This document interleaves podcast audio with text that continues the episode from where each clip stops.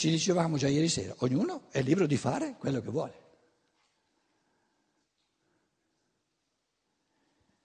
Le azioni proibite eh, vanno proibite perché l'io vero non le può volere, perché ledono la libertà. Quindi la, tutta la legge che ci vuole, la legge ha soltanto il diritto di stabilire le azioni che vanno proibite perché l'io vero di, di, di ogni uomo non le può volere perché ledono la libertà. Se tu non vuoi, già in partenza, non vuoi le azioni che ledono, ledono la libertà, già in partenza non le vuoi, per tutto il resto puoi fare ciò che vuoi. Puoi sperimentare, puoi fare anche delle cose che ti salta fuori, no, no, no, no, cambio direzione, perché no? Vivere significa sperimentare. Se uno si mette in testa già in partenza di fare soltanto quelle azioni che, che sortiranno i risultati che lui si ripromette, non farà mai nulla.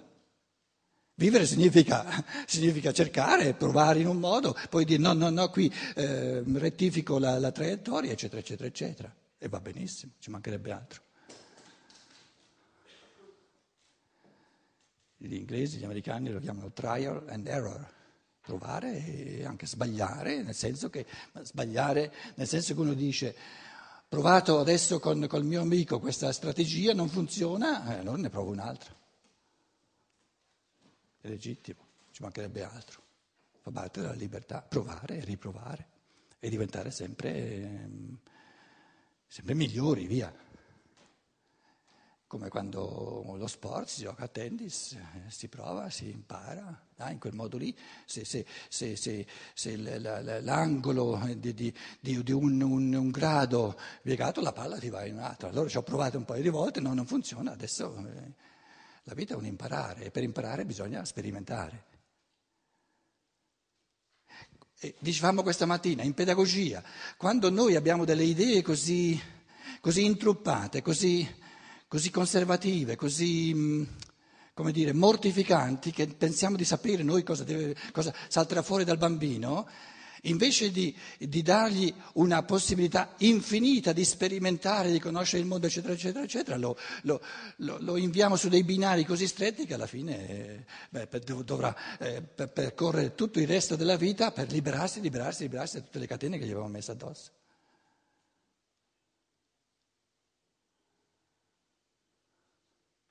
La nostra società è un intruppamento da, proprio da, da pecore.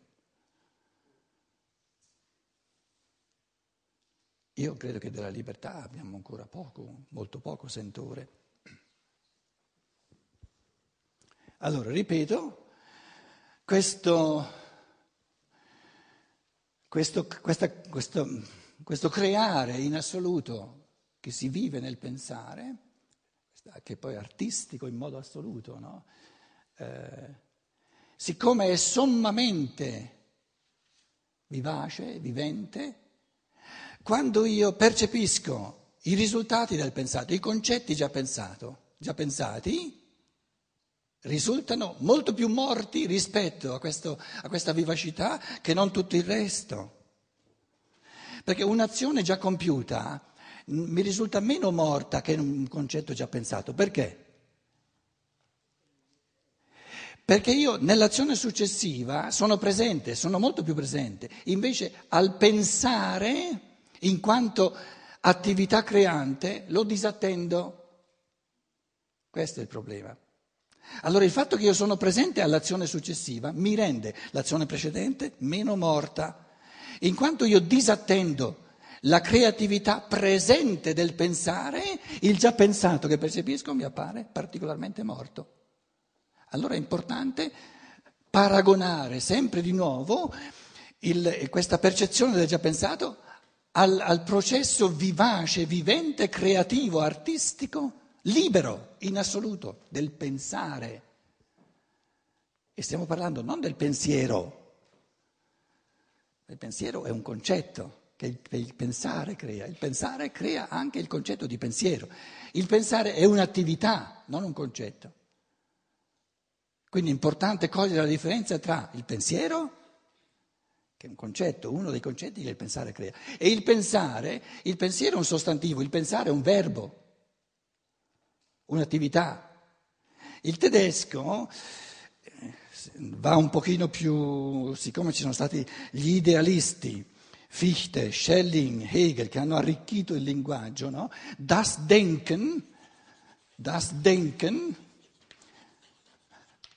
il, il tedesco ordinario lo, lo, lo sente non tanto come sostantivo, ma come verbo, attività, creatività, il pensare, l'attività del pensare, di sfornare concetti, di, di creare, così come il componista.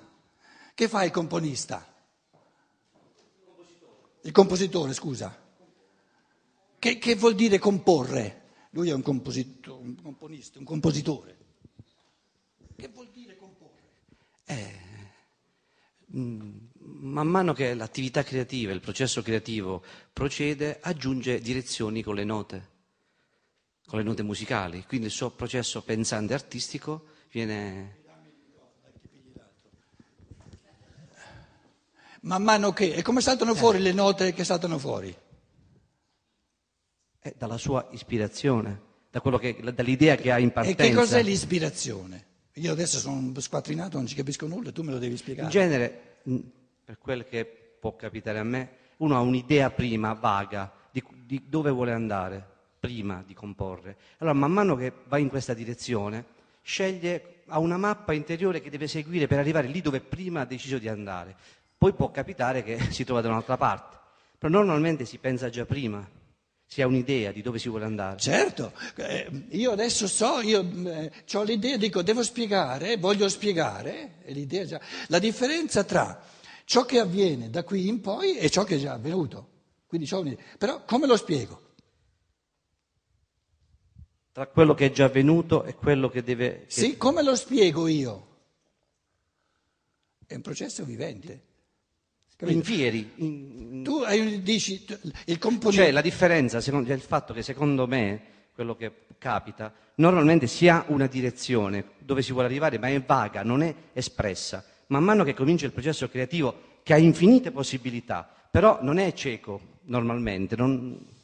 Guardiamo Beethoven, ha dei diari che scrive già da prima dove vuole arrivare, ha un'idea la esprime concettualmente, non con le note. Poi man mano, man mano, man mano diventa si diventa sentire, ma già, cioè, pensa già prima dove vuole arrivare, ha un'idea, un'idea vaga, diciamo, diciamo così. E ci si può arrivare in mille modi. E certo, le direzioni sono tante.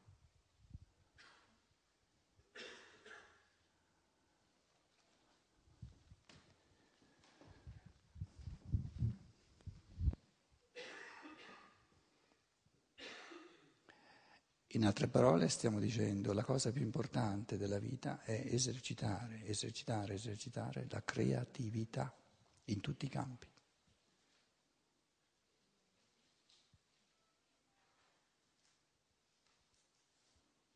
Soprattutto, campo più importante di tutti, perché gioca un ruolo eh, in tutti i campi, la creatività del pensare. Una melodia cos'è? Un pensiero all'origine tu l'hai detto, un pensiero.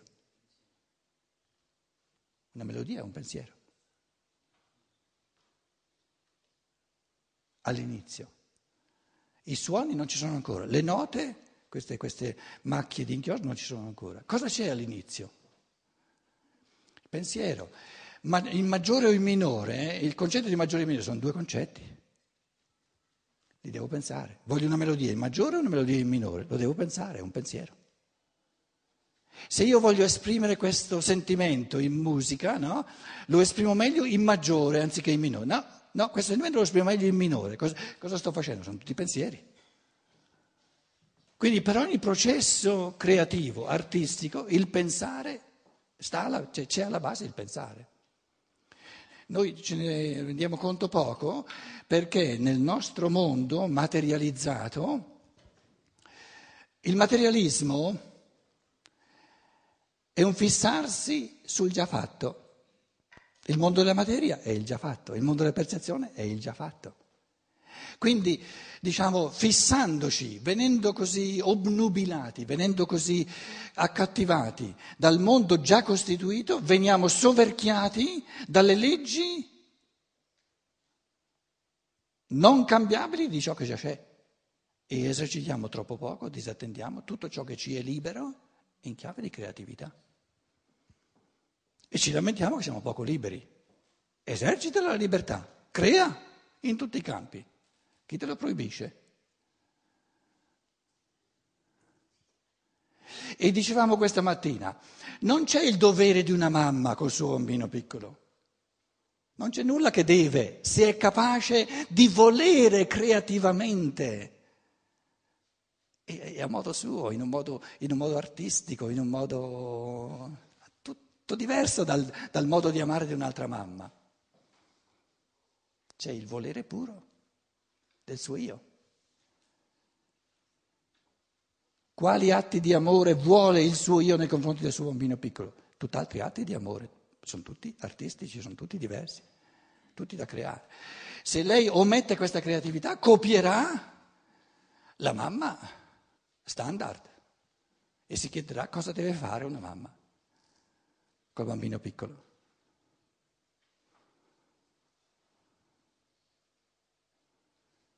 mia mamma, vado indietro di 66 anni, che aveva forse un pochino più forze di amore, però date per natura, eh, quindi va bene che siano sparite. Come dire, ha avuto dieci figli, io ero il quarto, sapeva con l'intuizione del cuore come li trattava. Oggi, anche in Germania, vedo un sacco di, un sacco di mamme giovani che devono comprare una biblioteca per sapere come devono trattare il bambino appena nato. E, e funzionerà tutto male perché manca la creatività dell'amore.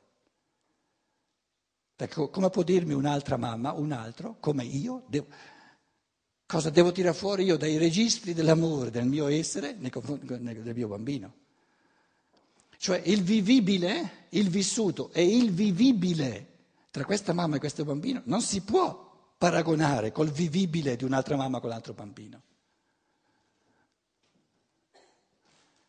Perché ogni essere si è ripromesso di vivere nell'interazione con un altro essere qualcosa, una serie di sentimenti, di, di echi interiori che sono unici.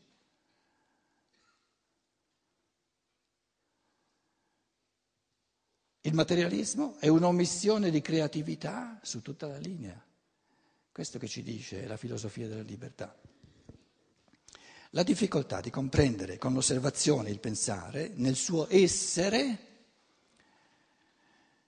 nel suo essere in quanto creatività attuale, vivente, artistica, consiste nel fatto che per lo più questo essere è già sfuggito all'anima che lo esamina, quando quest'ultima vuole portarlo nel campo della propria attenzione, vuole renderlo oggetto di percezione. Non le rimane allora che l'astrazione morta, il cadavere del pensare vivente. Se si guarda soltanto a questa astrazione, il già pensato, il già pensato astrae da che cosa? Eh, proprio dalla cosa più importante, dall'attività che lo crea, perché è già creato. Quindi quando io guardo il già pensato mi manca la cosa più importante del pensare, che è che non è ancora pensato.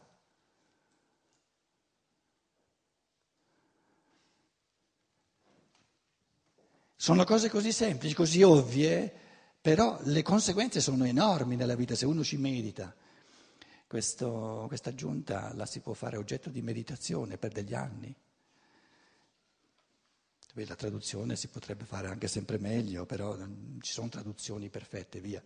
Eh, il passaggio da un linguaggio all'altro è sempre il travalicare un, un, un abisso, un burrone, capito? Eh, però se uno ci medita ehm, eh, può fare dei passi in avanti e come? Non, basta una lettura e poi, e poi basta. Non... Se si guarda soltanto a questa astrazione ci si troverà facilmente costretti davanti ad essa ad entrare nell'elemento pieno di vita del sentimento, della mistica o della metafisica della volontà. Allora ho un pensiero, che non è il pensare vivente, ma già pensato, un pensiero, un concetto, un sentimento e un atto di volontà. Quale dei tre è più reale, vivo più profondamente? Il sentimento e l'atto di volontà li vivo. Il pensiero, non il pensare, il pensiero, mi appare qualcosa di irreale, giustamente, perché reale non è il pensiero, ma il pensare, il creare nel pensare, il pensiero è quello che, ha, che, è quello che ha sfornato.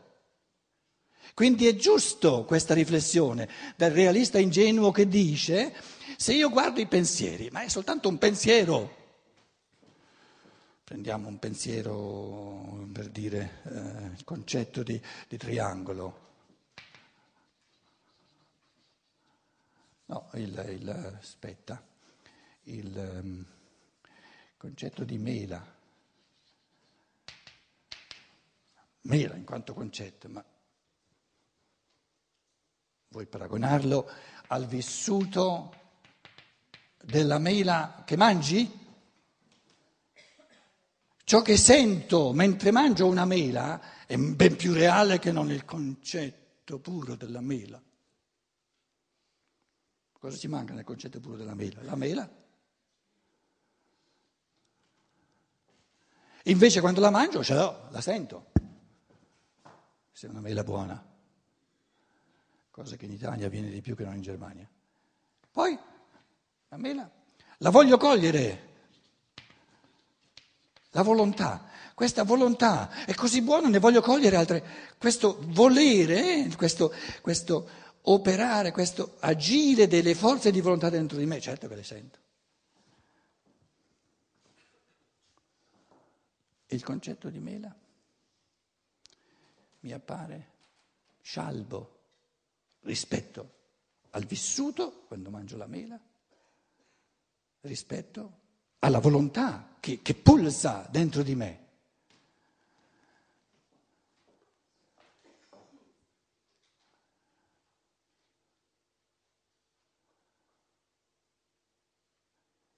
Adesso ritorniamo a monte.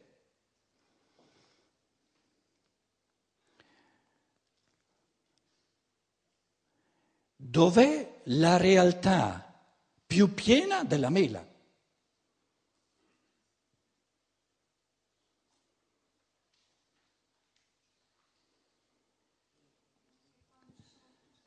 Nel processo pensante di chi di colui che ha pensato e sempre pensa la mela.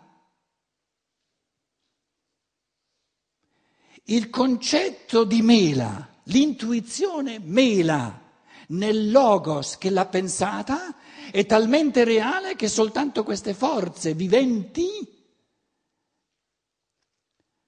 melifere, quindi con la struttura di mela, la mela è una struttura di pensieri. E questa struttura di pensieri, non nel mio pensare, ma nel pensare del Logos, è talmente reale, talmente operale, che nessuna mela potrebbe diventare reale da mangiare se non ci fosse, se non ci fosse il concetto di mela nel Logos che l'ha creato. Quindi in ogni mela reale operano i pensieri della mela il pensiero, il concetto di mela.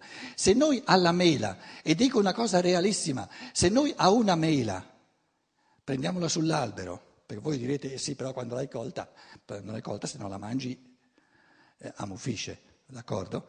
Una mela sull'albero. Cari signori e signore, se noi gli tiriamo fuori le, diciamo, l'operatività pensante, i pensieri reali, la struttura di pensieri della mela sparisce subito, nel nulla. Cos'è che fa crescere l'albero del melo e ogni mela singola?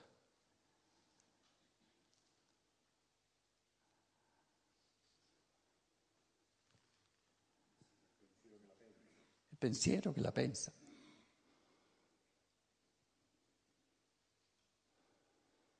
Così come nessuna casa può sorgere senza i pensieri dell'architetto, nessuna macchina senza i pensieri, la struttura dei pensieri di chi la crea la macchina.